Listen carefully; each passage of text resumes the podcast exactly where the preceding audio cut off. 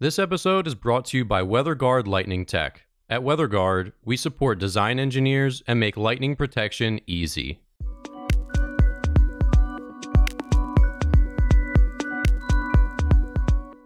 You're listening to the Struck Podcast. I'm Dan Blewett. I'm Alan Hall. And here on Struck, we talk about everything aviation, aerospace engineering, and lightning protection.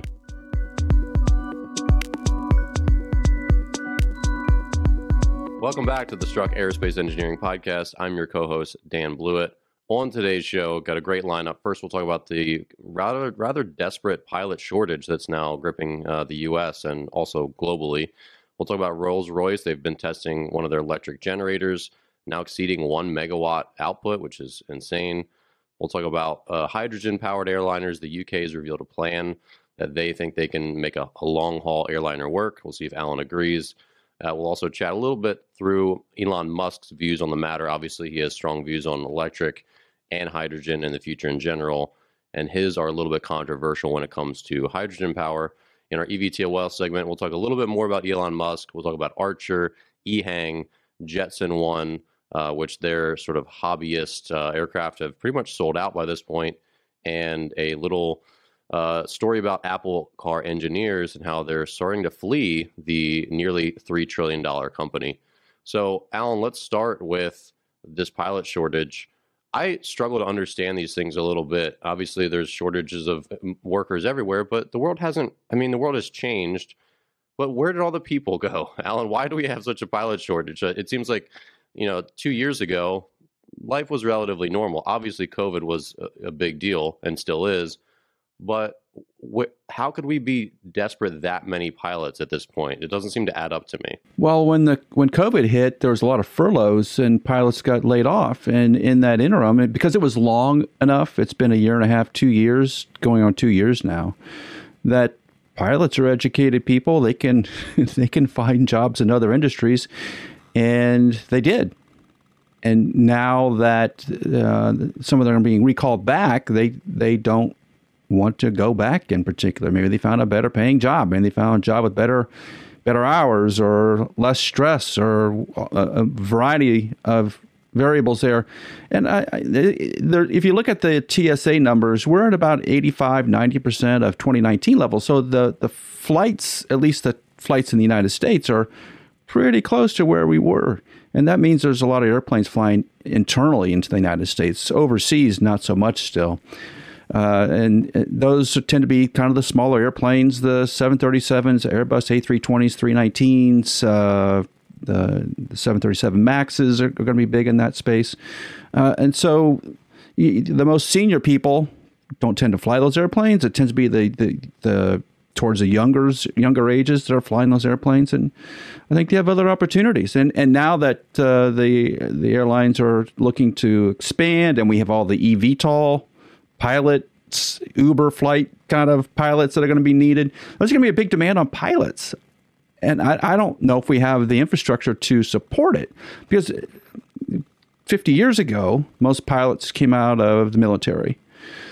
I think now it's not nearly that many come out of the military. They're, they're coming out of places like Embry-Riddle and, and schools like that, or flight schools, and, and they're just earning their wings over time by flying freight and cargo and all those different kind of airline airplane flights. So you're just getting a different demographic coming into the marketplace, uh, and the and the requirements for hours have gone up. The F A A jumped the number of hours required so you can fly those particular airplanes has gone up. So it's it's not easy just to find people, and if they don't want to come back, they want to come back, and you're kind of stuck because the pool of new entrants is limited.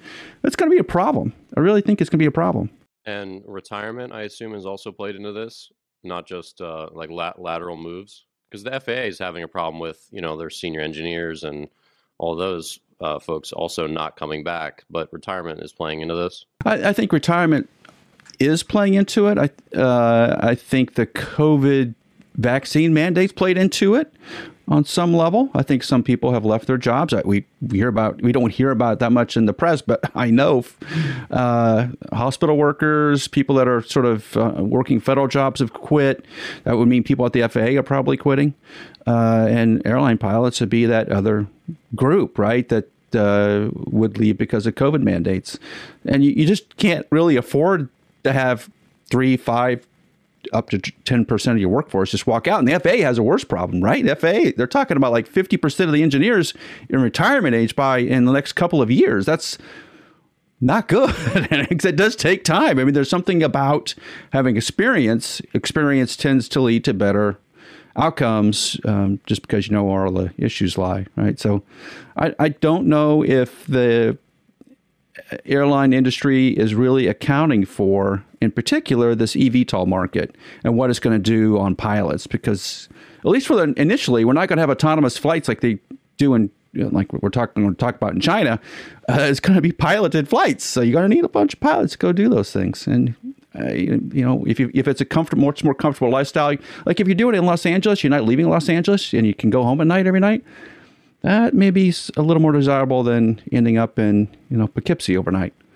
Just saying. Well, do you think eVTOL piloting would be in the same order? Because like you said, the F A A has increased hours, and it seems like from what we've heard with the Joby flight simulator that these will be like a different order of like difficulty in flying. Like, do you need to be a seasoned commercial airline pilot to to be an eVTOL pilot? Obviously, you could go that direction, but Uh, I mean, will the entrance standards be a lot easier to be a, you know, to pilot a, a Joby eVTOL in the future compared to a commercial airliner? I haven't looked at that specifically, but I think the answer is yes. Uh, just because of the number of passengers on the airplane, it'd be, it'd be like flying a charter flight, like a Cessna Citation or a Learjet. When you have uh, a charter flight, they uh, they operate under diff. I think those operate under different rules than the airlines operate under, uh, and there's different actual codes. Rules, regulations, laws that uh, different operators work under, different size operators work under. So I, I don't think that the Jobys and uh, the Archers of the world will have, they're not going to have the requirements of a seven thirty-seven pilot, right? But a seven thirty-seven pilot could clearly fly uh, a Joby, right? And But I, I think it comes to a question of lifestyle, and airlines haven't competed with that. Right, airlines have not competed. What's what's the alternative? You're going to fly cargo. You're going to fly sort of these business flights, and that's a different. It probably doesn't. It doesn't have as or it doesn't didn't used to have as rich as a pension. Um, some of the fringe benefits. Uh, you get you're a captain on a triple seven. You, that's a pretty good gig, and I'm not sure the Jobys of the world will ever get to that level. But there's other factors that play into it. Like if I want to see my family all the time and come home every night, that's a people make lifestyle decisions like that, and, and it will drive where the marketplace goes. So airlines may be in a little more of a pinch than they think. Well, if standards are, are very different, which it seems like, like you said, they probably will be, then you wonder if a lot of drone hobbyists would, you know, be able to like, hey, I'd like to fly one of those. And they sort of make the leap from like, you know, experienced drone pilot, obviously just, you know, handheld, like very different, but also not that different, right? That, that would be a logical leap for the, the growing pool of people who love flying drones in the U S. Yeah, well, I think the, the neat thing about drones today is that like the drone racing league that you see on E S P N every once in a while, uh, uh, it's a three D experience, right? It isn't like you're flying a, a radio control airplane in the in the olden times. Uh, you actually have a, a, a visor on this headset. Headsets, right? You get a three D view of what you're doing. So it is like you're flying in the pilot seat, and like the Joby doesn't have any rudder pedals. Well, neither does the, the drone pilot, right? They just got these control sticks. And so their experience, well, if they can meet the medical requirements and the vision, obviously vision requirements and health requirements, um, th that transition may be a lot easier than you would think. So it's it's it's not out of the realm of possibility. I think if if you're really interested in flying drones and you have been flying basically virtually all that time, yeah, it wouldn't be that much of a transition. Yeah. So moving on, Rolls Royce, uh, they're excited. They've just broken through uh, one megawatt output in testing of their power generation system one. Uh, Alan, this is a lot of electricity. I mean, we talk about wind turbines on our other podcast, and a megawatt is a significant amount of power. And their goal is to reach up to two and a half megawatts at some point in the future. Um, what what engine is going to need to gobble up that much power? And what are the implications for for all that? Like, what's the difference between one megawatt and two and a half megawatts? Is that just more thrust? Is that more like they can fly at a higher speed, or they can just go longer? Yes. Well, all the above, right? Yeah, all of them. The, the, it, I, they didn't really lay this out in the article very well, but I'll, I'll try to connect the dots here. I th what they were talking is about was hooking a turbofan engine to a generator, and then my assumption was that, that they, they were going to drive electric motors that are spinning propellers or have some sort of thrust mechanism of some sort, turbo electric turbofans or something of the sort, uh, so that they could, in a sense, use hydrogen. I mean, that, that's what it, it seemed like. Like they're going to, right now they're using Jet A or maybe sustainable fuels, right, um, to power the jet engine to drive the generator, and that generator will drive all the other stuff, which I'm not sure weight-wise that makes sense. Um, at least that's what I interpreted that to mean. Uh, because there's, there's like, in the hydrogen world, there's like two different pathways that are going on right now. Basically, take the existing jet engine and, and transform it into a uh, hydrogen-burning engine. But I think there's a lot of infrastructure problems with that. Like, how do you store the hydrogen? How do you get it to the engine? All that. It's so cold, right? You got all this piping. Everything's get brittle, and they get that cold. What are you going to do there? And then the, the second way is, well, make all those motors, well, make them all electric motors instead of, instead of uh, engines, right? Make them all electrically driven uh, turbofans, essentially, and then have a big generator in the back that's burning hydrogen in a much more condensed area that's controlled. So you'd have a hydrogen tank or sustainable aircraft fuel driving a little A P U kind of device, which is turning a generator, and that generator drives all the motors that would be out on the wing, more than likely, right? And so I that's I think that's where it's going, because there's just so much. Weirdly enough, there's a lot of effort by Rolls and other companies looking at electric motors, um, because if, if you think about how much. This this this motor, the generator they're talking about, uh, I think they says it's about the size of a beer keg. Yeah, which is impressive. Right, that's that's a lot. I mean, that's way beyond anything we would see in wind power. But you know, wind power, one megawatt's the size of a small car, right?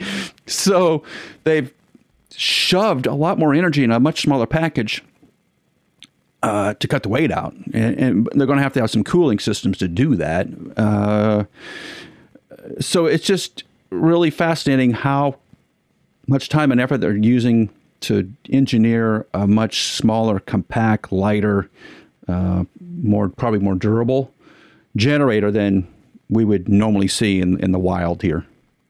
Interesting.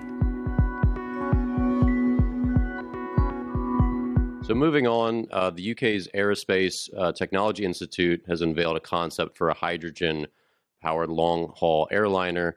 They think they can get up to two hundred seventy-nine passengers on it and haul out to flights on up to a little over five thousand nautical miles.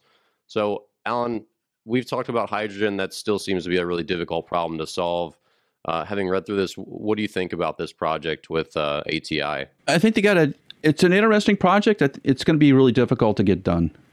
And you only see the difficulty once you start digging down off the top level a little bit. The the hydrogen, I think conceptually, burning hydrogen or using hydrogen for propulsion, pretty straightforward, right? You can just burning the stuff. I think it really gets down to like, how are you going to store it? How are you going to keep it cold? How are you going to move it around? How are you going to burn it? Is it, what's the reliability of this thing?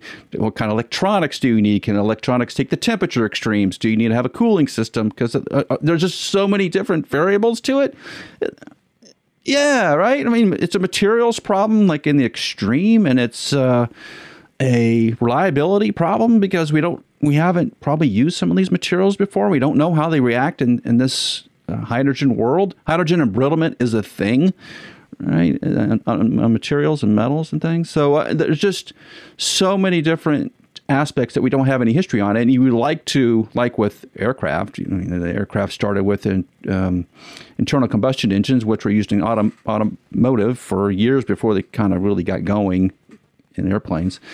So we had some history. We're not going to have any history with hydrogen before we stick it in airplanes. What are what are the other uses of internal combustion engines or or turbofan engines that are using hydrogen on the ground today? I, uh, even in generators, for like power generators, we don't use hydrogen for power generation. So we don't really know anything about the reliability of that system. And so don't you see, like, is that the place to be trying it with passengers, or should it be like a military application or a drone application, which would be my vote, a drone application to make a lot of sense? What's with loading it full of two hundred people it just feels it just feels un- I'm not saying it's unsafe. Well, it feels unsafe because you just don't have the data. And engineers love data. And right now you don't have any data, and there's a lot of variables here. That's where you start to feel uncomfortable about it. And I think it's it's uh, I think engineers that would be working on that would have the same questions about it, particularly the system safety people would just go, I don't know what to do here. Yeah, you don't. Well, to throw another obviously influential voice into the mix, uh, Elon Musk's views on hydrogen fuel cell powered cars are that he said it's uh, fool, fool cells was his, one of his tweets. He said that basically the best case The best case fuel cell car uh, is not better than today's current case battery powered car. Um, now, is that generalizable to the skies? Obviously, especially in an airliner, there's a lot more space to put, uh, you know, like you said, the hydrogen storage storage tanks, all that stuff, where there's very limited space to put that in a, in a car. But first, I mean, taking a lateral leap, how do you feel about his views on hydrogen cars? Are they accurate? And and again, I mean, are battery is battery technology going to just catch up if hydrogen planes are ten years away, fifteen, twenty years away? Are, is battery technology just going to maybe make that obsolete? I don't think battery power is ever going to get us to cr- cross an ocean. So obviously, somebody, so there'll be some of today's Charles Lindbergh that will fly from uh, New York to, to Paris in an electric battery airplane. I'm, I'm waiting for that to happen, actually. That would be a really good, uh, you know, Uh, Musk Prize or an X Prize or Google Google Prize, what do they call those things, uh, to go do that, because that's a long flight, right? And I think that's where the where the problem lies in airplanes. They're just so energy intensive versus automobiles that you just need so much more battery, which is why we're using fossil fuels, sustainable fuels, and let's talk about hydrogen, because the math doesn't work out for batteries right now, except for shorter flights. Well, here's a question. We obviously have these refueling tankers that fly in the sky and, you know, extend their uh, fueling. Could that be a thing with electric cable? Could you just tap into a, a electric vehicle or electric plane and charge it up? They fly linked for thirty minutes and just have a crazy high amperage or whatever it is to, I mean, is that, would that be ever realistic to charge on the fly? For military purposes, I think absolutely. If you had to do that, yeah, I, I think that would be doable. It, whatever that refueling plane will look like, it could just be like that ship you were talking about, the the battery ship. It'd be an airplane ship. Yeah, it'd be very similar to that. Um, I think militarily you could do that, and you have to be pulling a lot of current to go do that. But it, you know, if given enough demand and requirements, yeah, you, I think you could do it. Uh, refueling a civilian airplane is a big no-no. There's too much chance for a problem to occur there, and if you're over the Atlantic Ocean and you can't mate up or something happens, do you just plummet into the ocean? That's, you know, yeah. Not ideal. Well, moving on. So back to your thoughts on, on uh, hydrogen. Yeah, I, the the hydrogen piece in automotive, I think, is essentially dead. Uh, that happened ten years ago, and the batteries have caught up enough, and Tesla's demonstrated that severely enough across the United States and across the world that I think hydrogen is dead in automobiles, but that doesn't mean it's dead in other areas. Industrial equipment, big, big uh, construction equipment, that may make total sense. Hydrogen may be a, an alternative there. You know, you've propane and buses and things in the United States for a long time. Yeah, so hydrogen may be that next piece. And and, and maybe it is in airplanes too. Uh, it, I, again, it's not going to be, it's not going to be a...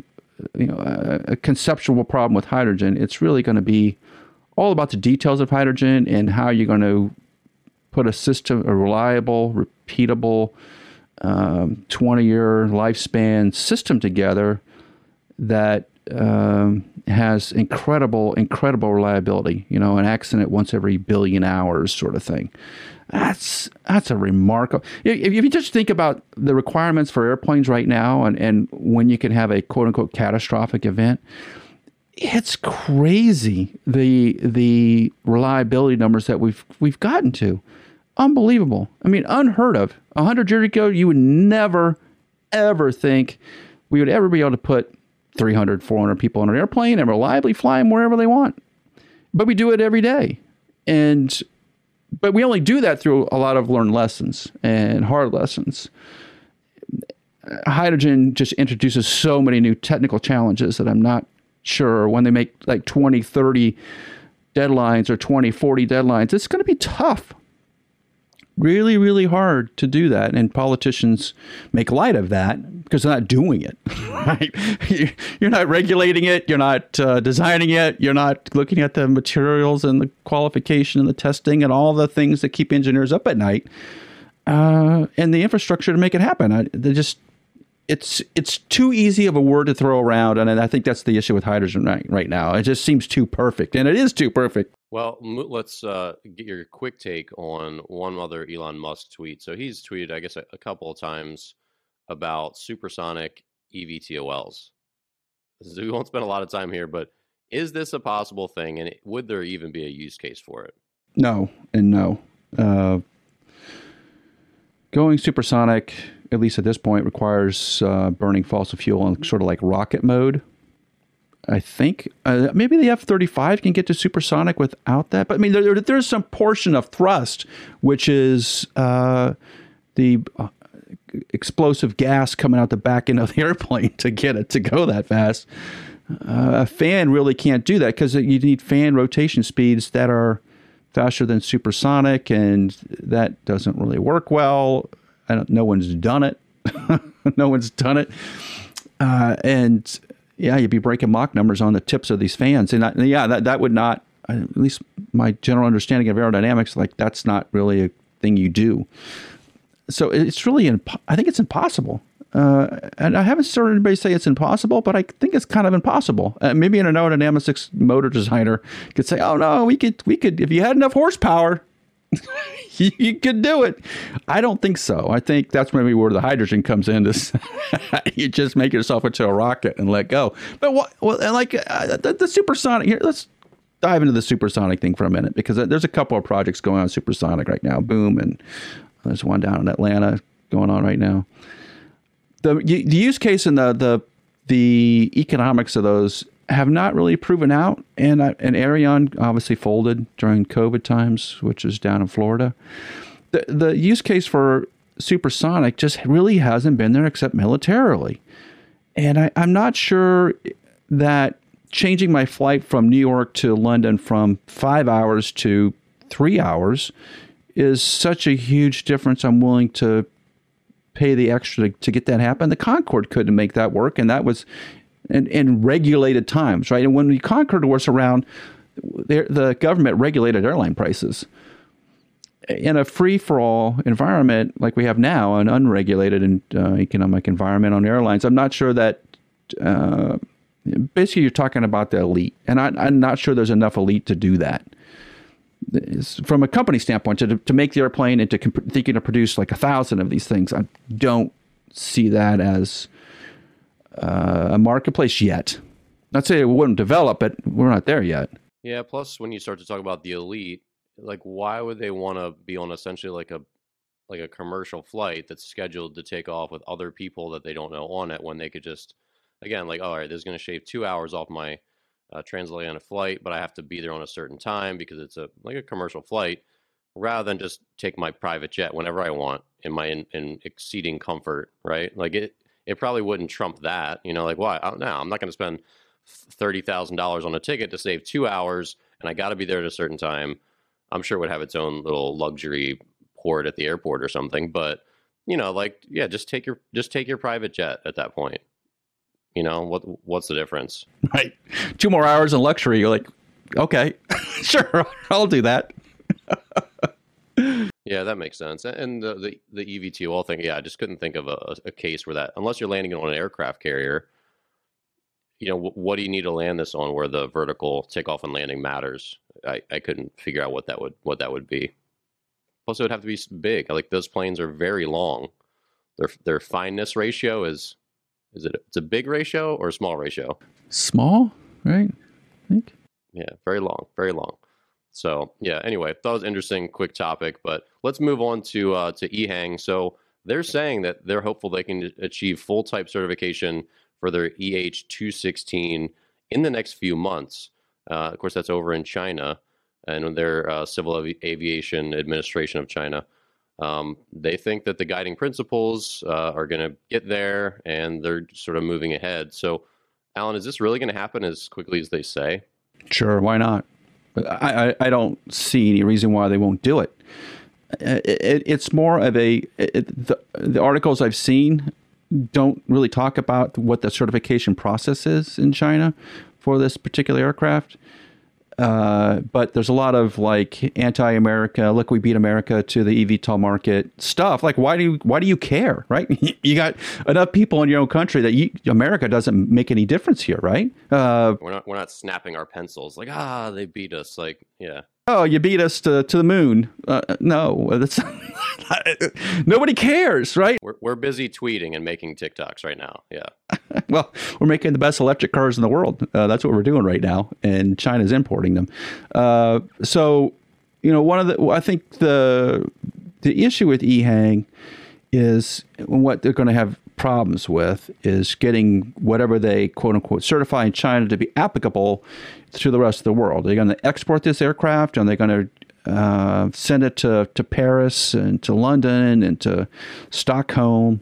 I don't think so. I think the regulators in other countries will look at that very closely and decide that that wasn't adequate. And the the the, the piece that I think is probably the most difficult for me watching it is they, they have videos of what I consider to be tourists. There's no pilot in the thing, right? So it's like two two tourists and one of these airplanes, uh, drones, I guess, large drones, I call it, that are flying across water in promotional videos. You would never, ever see average people in an air, in a flight test airplane.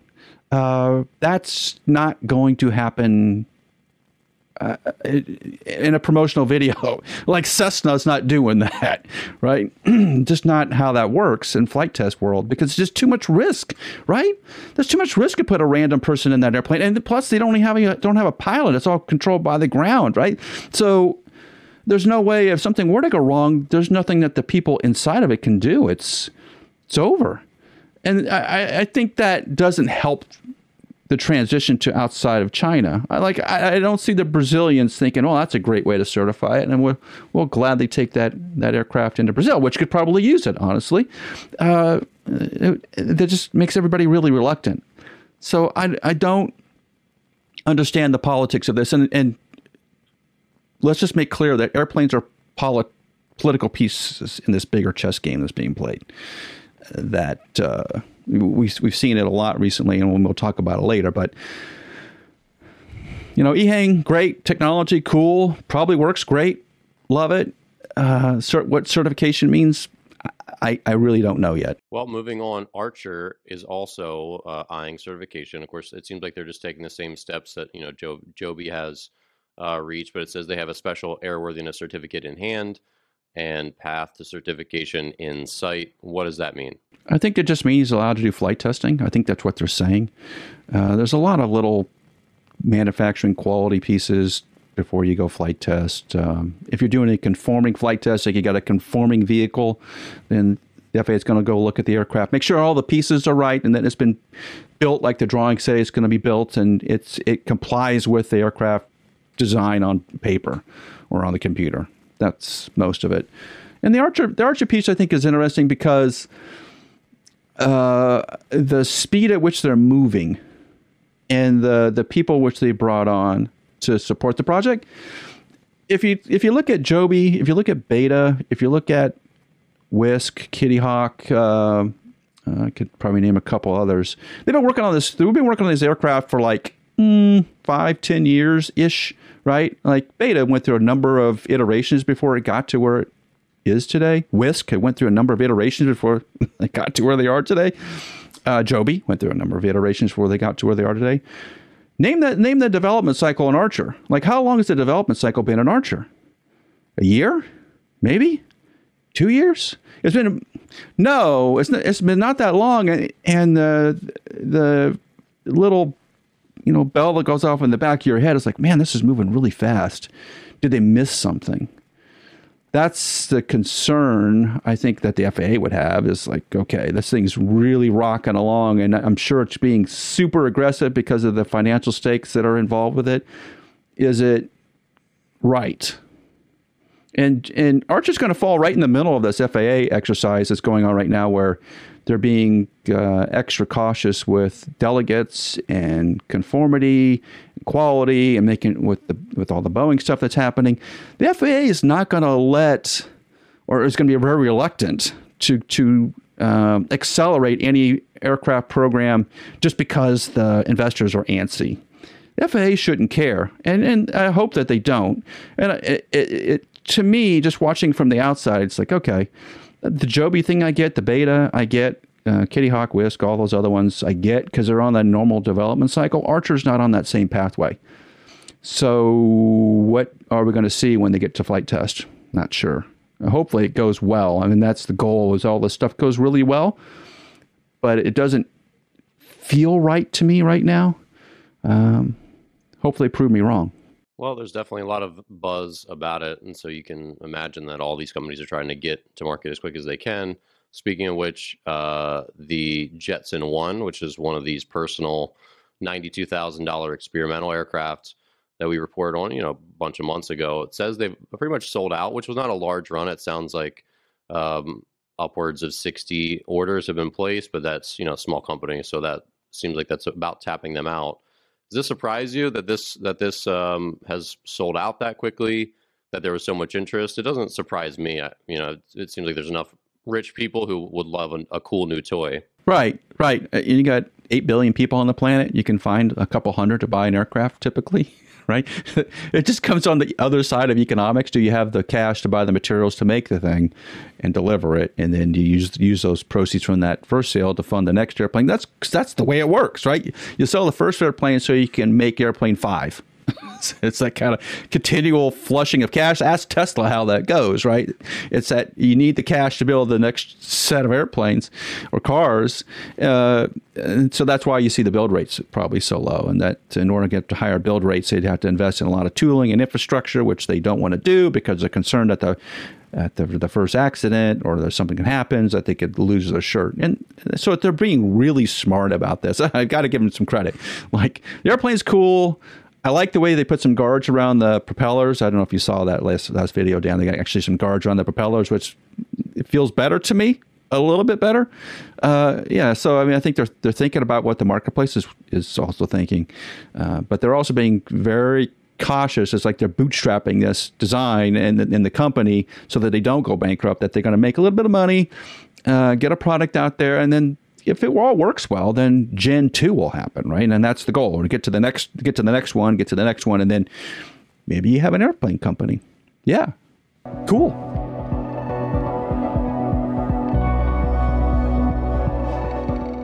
So last on the docket today, uh, Apple has lost some talented engineers to the eVTOL market. So they've been having, obviously, Apple uh, attracts top talent, whether it's design, engineering, whatever. And they had some pretty good uh, people on their Apple Car project, but it seems like they've had a lot of difficulties retaining some of them. And, you know, Apple's very secret, a very secretive company, so we don't know what's been going on behind the scenes. But we do know that a handful have left. Eric Rogers, who is a former uh, chief engineer for radar systems, is now at Joby. Uh, Alex Clairbutt went from hardware engineering to uh, engineering manager of battery systems at Archer. Uh, Stephen Spiteri is now uh, Archer's power electronics manager. So people are moving laterally. Of course, you know, this always happens in every industry. People move jobs, et cetera. But this is being reported like it seems like maybe there's a little bit of an exodus, and maybe this Apple Car project isn't coming to fruition as fast as people would like. And they're seeing maybe something better in eVTOL. What's, what's your take here? Yeah, the Apple Car situation has been really odd the last, well, I think COVID really affected it in terms of the marketplace and the ability to dump, to dump cash into that project. The car design, I've seen bits and pieces of the car design uh, starting about three years ago. And at that point, it was kind of developed, uh, but I figured I, the, the timeline for it was never really established, and Tim Cook never really said anything about the project that was definitive. Uh, so I'm wondering if Apple's going to eventually shut that thing down. I, you know, the, the the the kicker on the airplane side, when everybody moves over to the airplane side, because they want to stay in the Silicon Valley region, which is where Archer and Joby and these companies are. that's where the, the investment money is, uh, they're walking into a completely different world, right? Designing automobiles or designing battery packs or designing radar systems on a on a vehicle on the ground is not the same as designing them and using them in an aviation. The requirements are totally different, and the system safety aspects are are majorly different because someone's going to hold you accountable to them. You have to demonstrate them, and you have to demonstrate this crazy high reliability uh, that uh, there's a learning curve there. And it's not immediate. When I've seen people make the transition from automotive to aerospace, it does take a year or two to kind of get acclimated to all the stuff that has to happen and all. Like, why do I have to have some somebody come and look at my part that I just built before I go off to test? Well, that's the way that system works, right? Uh, or why do, why do I have to have this engineer sitting here watching my testing go on? Yeah, because that's the way the F A A told you it's going to go. Right? And it, it works opposite from aerospace to automotive. If you go from aerospace to automotive, it's like, I can do a lot of things that I can't do in airplanes. No, yeah, I, I can tighten the bolts on this on this uh, car. Yeah, well, I can't do that on an airplane. No, you cannot, right? It's, so it's just a different, it's just a whole different level of uh, oversight, and it just. And when I think that when I think they want to bring people in who've been experts in one particular automotive or computer field, and I bring him in as a manager to a bunch of airplane engineers, the success rate for that is, has not been tremendously high from what I've seen. Uh, it's been well below average. And it, just because there's so much to, to learn, like all the, all the engineers know what all these little details are that they're going to have to go do, and yet they're managed by somebody who doesn't know anything, really little about what the F A A world is telling them. And so you have to not only do your job, but you're training this guy who's your supervisor, or or not guy, but person who's your supervisor. That's not what you want to be doing there, right? You, you got enough on your plate designing the aircraft, then you got to go teach somebody else like what's going on. That's just not, maybe not a very good use of resource. If they come in as a technical expert, like if they're going doing battery design and they're going to help you on, the, on just on the battery design, forget about certification, awesome. Put a Put them in the technical side and leave them over there. But it's when you start to cross-pollinate the technical people with the certification people where Uh, so, you know, nuclear fission just starts to happen, and it, it doesn't always go the way you want it to. So that's that's I think that's what the concern is. So if, you know, the Apple project may be dead, but the transition to airplanes is not going to be easy. Yeah, I th- I th- it'll be interesting to see what happens with the Apple car, because Apple doesn't typically enter markets second, right? Or if they do, it's for some peripheral thing like their headphones. I mean, they obviously have had wild success with their their AirPods. Uh, because of their brand clout, so they know they can sort of push, you know, barrel through and make a hole for their products. But their AirPods were also like kind of game changing a little bit, right? Um, but as far as the Apple car, you wonder if they can really barrel into that market and have the same clout with Tesla there, because Tesla has that similar high quality, prestigious, trendy, well designed, and market leader first, you know, first into that market really. So. Yeah, you wonder if Apple's kind of like, eh, maybe this isn't worth the resources. Full self-drive, Dan, I think the full self-drive is the real game changer there. And that I think Apple was looking at the full self-drive, so was Google. But Tesla has basically opened that up in the last week or two, right? The full self-drive and, and some beta version of the computer system that they have. And, and they're letting people with like perfect driving records do full self-drive. That's the holy grail. And if Tesla's there, then why would you build a billion dollar factory to make a car if Tesla's, it's going to take you too long to get, and you're right. I think you're totally right about that. It's going to take you too long to get to market, and you spend a bunch of money, and it's not a marketplace that you have been before. So if you're not the first one in, like Tesla is now, you will always be second. So Tesla's going to own fifty percent plus the market, probably seventy percent of the marketplace, no matter who comes in next. They're just not going to own that space. Well, that's going to do it for this week's episode of the Struck Aerospace Engineering Podcast. Thanks so much for listening. Be sure to subscribe on YouTube, Spotify, iTunes, Stitcher, wherever you listen. Leave us a review, share with a friend, and we'll see you here next week on Struck. Strike Tape, WeatherGuard Lightning Tech's proprietary lightning protection for radomes, provides unmatched durability for years to come. If you need help with your radome lightning protection, reach out to us at weatherguard aero dot com. That's weatherguard, A E R O dot com.